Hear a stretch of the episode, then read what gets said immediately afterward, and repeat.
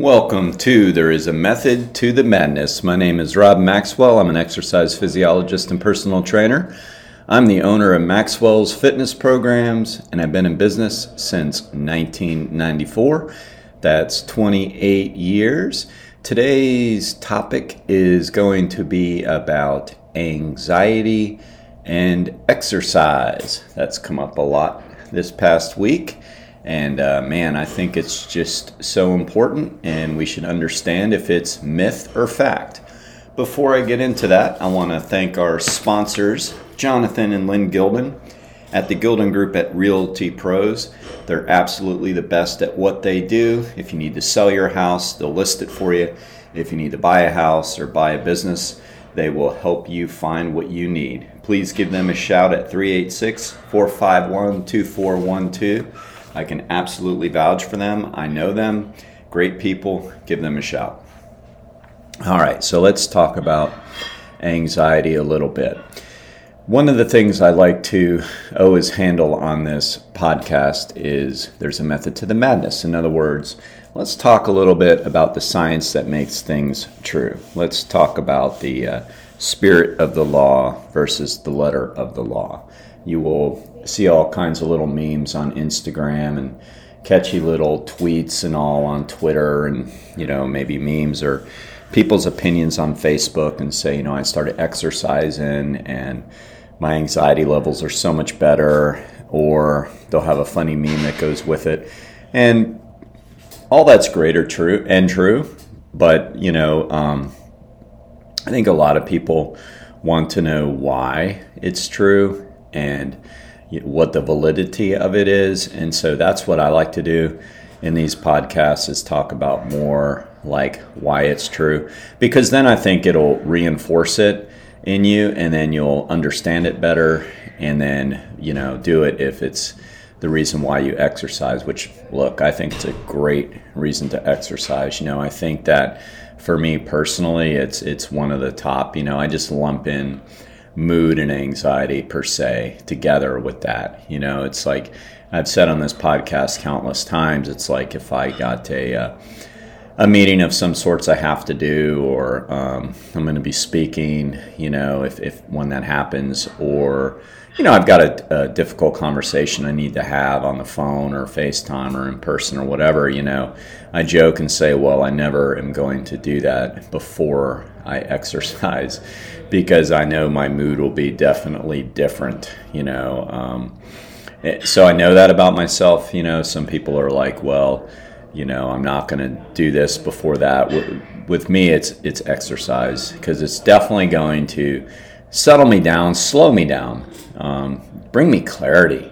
Like that's the biggest thing, you know. I can. Um, I'll take this morning for example. Uh, Thursday mornings, I tend to do a, uh, a moderately longer, not long, but like long run. Like my, my personal schedule is I do for running, I do like a longer run on the weekend, and then I tend to do 50% of that duration on Tuesday, and then 75% of it on Thursday, and then I build it on Saturday. That's typically what I do.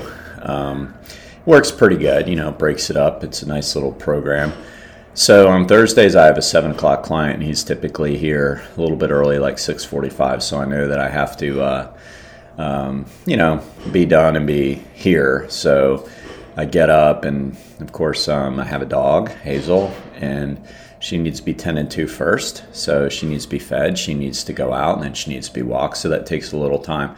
So I always know like there's stuff I have to get done, and I also know that I just can't linger in bed for as long as I want to, you know, so I have to get up somewhere a little bit after five. Um, and if I get too much later than that, I'm not going to get the running. And, and oh boy, oh boy, I would feel sorry for my seven and eight o'clockers because, you know, I'm going to be like a little crabby until I get that done. So, it, um, what I'm alluding to though is the whole mood going into it. So it's like, oh God, you know, it's, it's humid out. It's, it's dark and, you know, I, I don't like running in the dark. I just never have. I don't. It's not about tripping or whatever. It's just I don't know. I've never never liked it. Like I like vitamin D. I like that sun. I don't like it when it's hot. I'm not saying that. I'm just saying that. Um, you know, I probably would prefer hot and sun versus darkness. I just don't like it. It just really affects me. So that I got that going against me when I head out the door early, and uh, you know then I, I walk Hazel and that's a mile, and then you know that's taking a little time, and then I throw her little poop bag away. I give her her treat for walking and drink some heat and head out the door, but I'm not like overly in the best of mood at that point, you know. Maybe I'll say hello to a neighbor. Maybe it's just a good day if I don't flip them off, you know what I mean? So, um, but then I head out on the run with this, you know, irritability. And usually by a mile, I'm like, okay, good. I'm, you know, pretty warmed up. And then, but the key is when I'm done, everything is slowed down a little bit. The thing I was maybe irritated about bringing into it, I'm not so much anymore. Um, my mind is clear on all regards. You know, I'm definitely cooling down a little. I'm sweaty and all that. That's, you know, still there, of course. But as far as the mental clarity, it's absolutely there, you know. So that, so mental health, emotional health, I guess, is a better way to put it, is so much better when I exercise. So that's just on me. Um, and I would say it's definitely in my top one, two, three reasons why I exercise for sure. Now, is there a physiological reason why anxiety is increased when we don't exercise? And, and the answer is yes. We have to remember that we, I don't know if we tend to forget, but when I read different things in all walks of life, you know, not just physical fitness, but everything, you know, politics and sociology and business, you know, it's almost like we people forget we are animals. We might be at the top of the food chain and all that, but we are biological animals. Like that's what we are. And we tend to think, well, no, we're, you know, super robots or something that, you know, um, don't respond, act, or whatever like animals. You know, we're different. No, we're not. You know, uh, we have a different part of the frontal lobe, or I should say, a more developed portion of the frontal lobe, which enables us to make decisions and hold memories and project into the future, which may or may not be good, depending on, uh, you know, your circumstances or how you think. In other words, that could be very anxiety producing for you, but I don't think we don't want that either. It's it's more of a, you know, happy medium. But so so yeah, we might think a little bit differently as far as we know from most species, but at the same time, we still are animals, meaning we have different systems. You know, we have our muscular systems, we have our cardiorespiratory systems and what I'm alluding to is we have our endocrine system, and our endocrine system is the system that releases hormones. So we have hormones. Of course, we have hormones. So we're going to have all of the influx of hormones in our system that, say, other animals are going to have. And we also have to remember that our bodies were not necessarily created for the 21st century. Like, they were created where we were hunters and gatherers. And I've said it before on many, many different podcasts, you know, our bodies d- designed to keep us alive. Homeostasis is what it seeks. So that's the way the system is built on homeostasis and survival.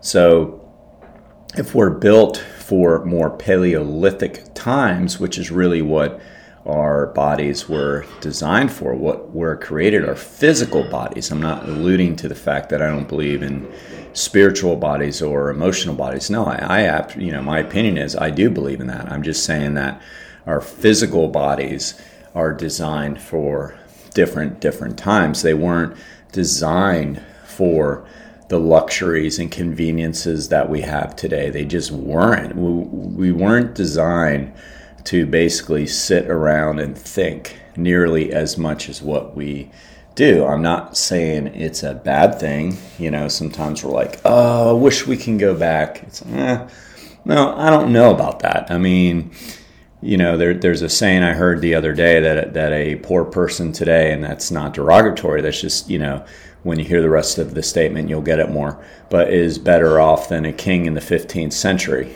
You know, so you, are like, no way. It's like, well, when you think about it, yeah. I mean, think about what they had and all that stuff. So, you know, there's just so much truth to that. So I'm not saying that we want to go backwards, and that's, you know, impossible anyway. So, um, you know, that's not even the point. But what I am saying is, as far as like the modern things that we pay for today, so there's a cost for our inactivity. So the reward is the fact we have so much more technology and things that can do things for us to help us survive.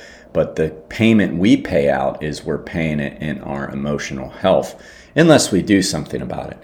Okay, so so again, this, there's a method to the madness. is all about the science that gets behind all this. So again, the big key here is that we were built physically for hunting and gathering and survival. And we didn't have computers and you know we didn't have all these cars. We didn't have houses. You know we were designed to survive. That is what our lizard brain still knows to this day. Um, you know it's funny i um, have a client out right now he's working out he's a psychiatrist and it was funny to you know funny in a well it's funny in a haha way too but um, he's an interesting guy and we have conversations and we, we like talking about stuff like this. And a couple weeks ago we were outside and uh, um, he was getting ready to do squats or something like that.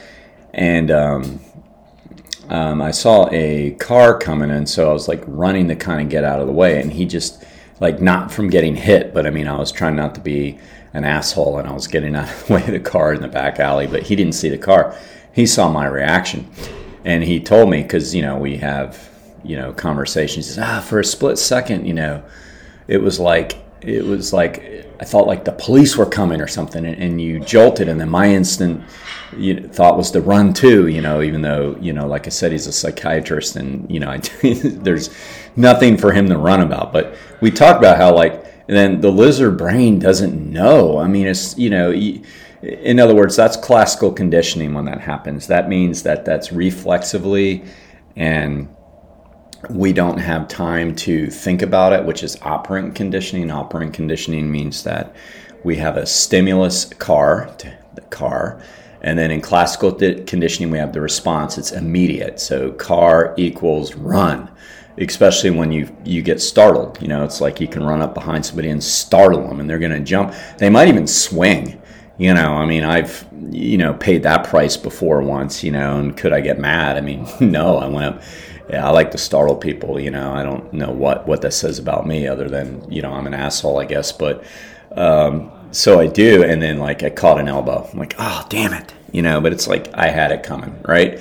I mean, did they mean to elbow me? No. It, it's, you know, we react that way. And so oftentimes we forget we're animals. It's like we get so mad, you know can't believe that neighbor's dog. I put my hand out and it nipped at me. It's like, uh, well, you know, if I came up behind you and startled you, you're going to swing at me. So it's, you know, you know, get off our high and mighty. You know, we're we're not that different. We're not different at all. We we react very quickly to things because why?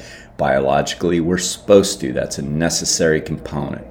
If we get startled like that, we're supposed to run because in the old days, before protection and everything, you didn't know what was coming to get you, right? There's predators and prey. We used to be both. Now we're more predators, right? So, anyway, there's the biology behind it, but I thought that was funny because that's just a great example of how we're just not that different. All right, so what was that hormone that immediately made him want to sprint when I ran because I saw a car jumping out of the way? That's adrenaline. So we get adrenaline. Flight or fight is a, what um, adrenaline provokes in us. We want to flight, which is run, or fight, which is obviously fight. That's adrenaline. So that's given to us when we have something to do, given to us, produced by the endocrine system, I should say, when we have something we have to do immediately. In other words, you know, we see a traffic light and, you know, oh, we're startled, you know, we have to slow down. Or worse, we are going through a yellow light and we see a car coming say, oh man, we got to get on it. And thankfully, that adrenaline gets us to react quicker than we normally would have. So that's one of the things that adrenaline does. Adrenaline gets us pumped up. Okay. Now, on the opposite side of that, we have the relaxation response, okay? And we have different hormones that enable us to react, uh, relax. Serotonin is one, endorphins are another. So they're ones that actually help stabilize us, all right? Now, if we are not moving around a lot and we have a lot of different stresses going on, stress can't differentiate between stress. A fellow by the name of Hans Selye is the father of the stress adaptation response, taught us that. I'm trying to think, I think it was somewhere in the 1940s, 1950s, and they came up with the adaptation stress model, which basically says that like stress goes through a certain cycle, all right? And no matter what the stress is, whether it be a good stress, which is called eustress, a neutral stress, which is called new stress, or a negative stress, stress, which is distress, our body physiologically can't tell the difference. So it's going to produce cortisol and adrenaline. Adrenaline for the short time, cortisol for the long haul. All right. So the more stress we have, the more cortisol we have, the more anxious we get, the more adrenaline we have at the time, the more racy our heart rate gets, the more anxious we get, and then we get anxious about being anxious, and that makes it even worse. All right. So Selye told us that stress doesn't matter, and too much stress is going to lead to anxiety. All right. So, in other words, that means that you're in college and you have papers due. Okay, that's a stress. Now you work, so you have to get to work on time and you moderately care what kind of person you are in society, so you want to do a good job at work. That's another stress. You have stress of getting to work, then you have stress of doing well. Maybe you are in your early 20s, late teens, so you have a relationship. Okay, that's a good thing, but it's still stress. Or maybe you don't have one. Okay, that's not a good thing in your mind. And there's more stress. All right, then you see the gas prices going up. That's stress, especially when you're in your early 20s, late teens. Well, really for all of us, but when they're living more paycheck to paycheck and they got to commute to college, commute to school, commute to high school, that's even more stress. So we have all these stresses adding up. And um, again, some of them can be positive, like relationship wise, and maybe vacations are planned, but that's still stress. So all these stresses are collecting up. And now your body was designed to be in action. Because remember, it wasn't designed for today's society. It wasn't. We now have to adapt, and we do adapt. We've adapted fine, but doesn't mean there's not a cost to that adaptation because the cost is we have stress and we have anxiety. But so we live in, in today's society, and so we're like, okay, I have all this cortisol, I have all this adrenaline, you know, and and then let alone the other things that might happen you know uh, road rage people driving near you people almost hitting your car you know people treating you poorly you know people acting like jerks in public you know so all these other stresses all this stress you have nowhere to burn it.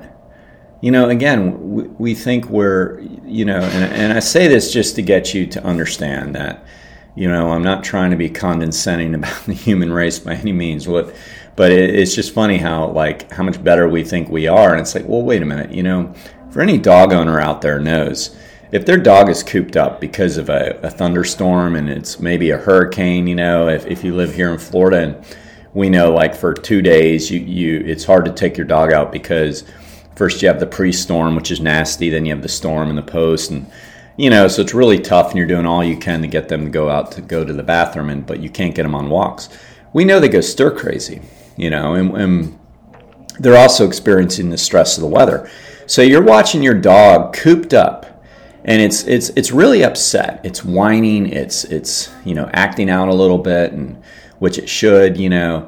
And we're like, God, if I could just take it on a walk, you know, he he she would feel so much better, you know, be able to burn off some of this energy. Well, you're no different. You know, you're no different because you have all these stresses, and then most of us have a sedentary job, and that includes me. I'm a personal trainer, but my job is sedentary.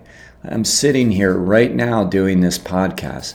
When I train people, sure, I'm standing up, but I'm standing there. Of course, there's the the uh, showing people how to do a certain exercise, but usually that's with people early on or it's a new exercise. So it's not the entire workout. I mean, some people it's literally just you know setting the exercise and telling them to go, and that's a sedentary job. And sure, I'm cleaning up a little afterwards and, and all that stuff, but that's still sedentary. And most of us, I would say most of us, if not all of us listening to this podcast, has a sedentary job. So if we're not going out of our way to exercise and to move, of course we feel more anxious. Of course we do. We have to burn off that adrenaline. We have all this adrenaline. We have to burn it off. And the way we burn it off, you know, whatever creator you believe in knew what he, she was doing. And if you just believe in biology, fine, knew what it was doing. It said, you know what?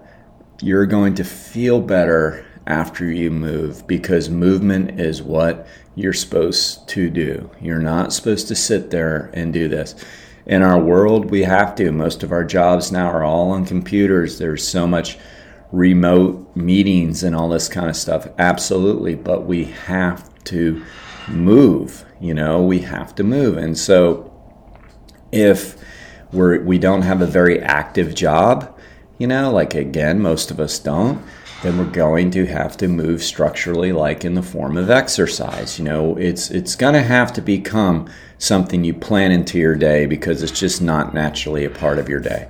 And whatever that is, it, it really doesn't matter. I mean, there's been all kinds of different research on what creates the greatest quote exercise high, which is really just a reduction in adrenaline and a reduction in cortisol and an increase in endorphins. That's pretty much in a spike in dopamine. So that's like why we get that exercise high. So let me repeat that. A reduction in adrenaline, a reduction in cortisol, an increase in dopamine, and an increase in endorphins. That's why we feel more relaxed after we exercise.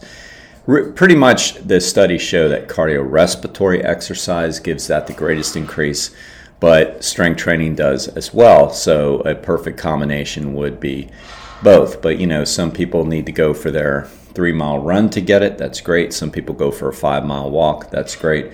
Some people do it in the pool and swim. That's great. Some people just love to go to the gym and put on their AirPods and and hit the weights hard. Again, that's great. But we have to move. We have to move. All right. So there is a method to the madness. There is a reason why our anxiety levels are lowered once we exercise. Absolutely. All right. We're born to move, we're made to move. That's absolutely so. If you feel it, you know, I've recently had people say, you know, I feel so much better because I'm exercising, my anxiety levels are less, and I'm like, yeah, I mean, totally makes sense. I mean, we're we're born to move, you know. So remember that. And remember, it's raising your endorphins, it's raising your dopamine. Those are good things. And we're de- decreasing the adrenaline and we're decreasing the cortisol. So we're doing all that. Now, one final caveat on that yes, it can be overdone. So people overtrain, just like Selye said. So it's too much stress is a bad thing. So if we overtrain, if we overdo it, it will actually increase the cortisol levels as well.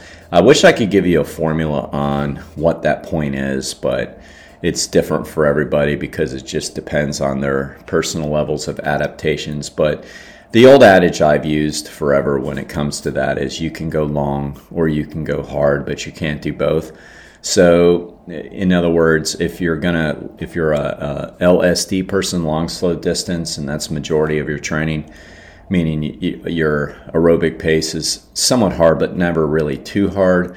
You know that you go long but you're, you're keeping your pace down. That's really really critical. And for some of you maybe that don't do a lot of training you think well that's common sense and easy but it's probably the most violated in the exercise world. Like people will go on their quote long runs and their pace is way too fast. It's almost like race pace so that will lead to some overtraining so you'll have um, it'll be you know, uh, actually increase your anxiety potentially, and I've seen that, and I've actually experienced that. Um, so, so one rule of thumb is just remember: if you're going to go long, longer sessions, whatever that means to you, don't go hard. That should be at a comfortable clip. That should be way different than your 5K pace. So, for example, if you go for a longer run, it should be like at least two minutes per mile slower than your 5K pace. So it should be really comfortable.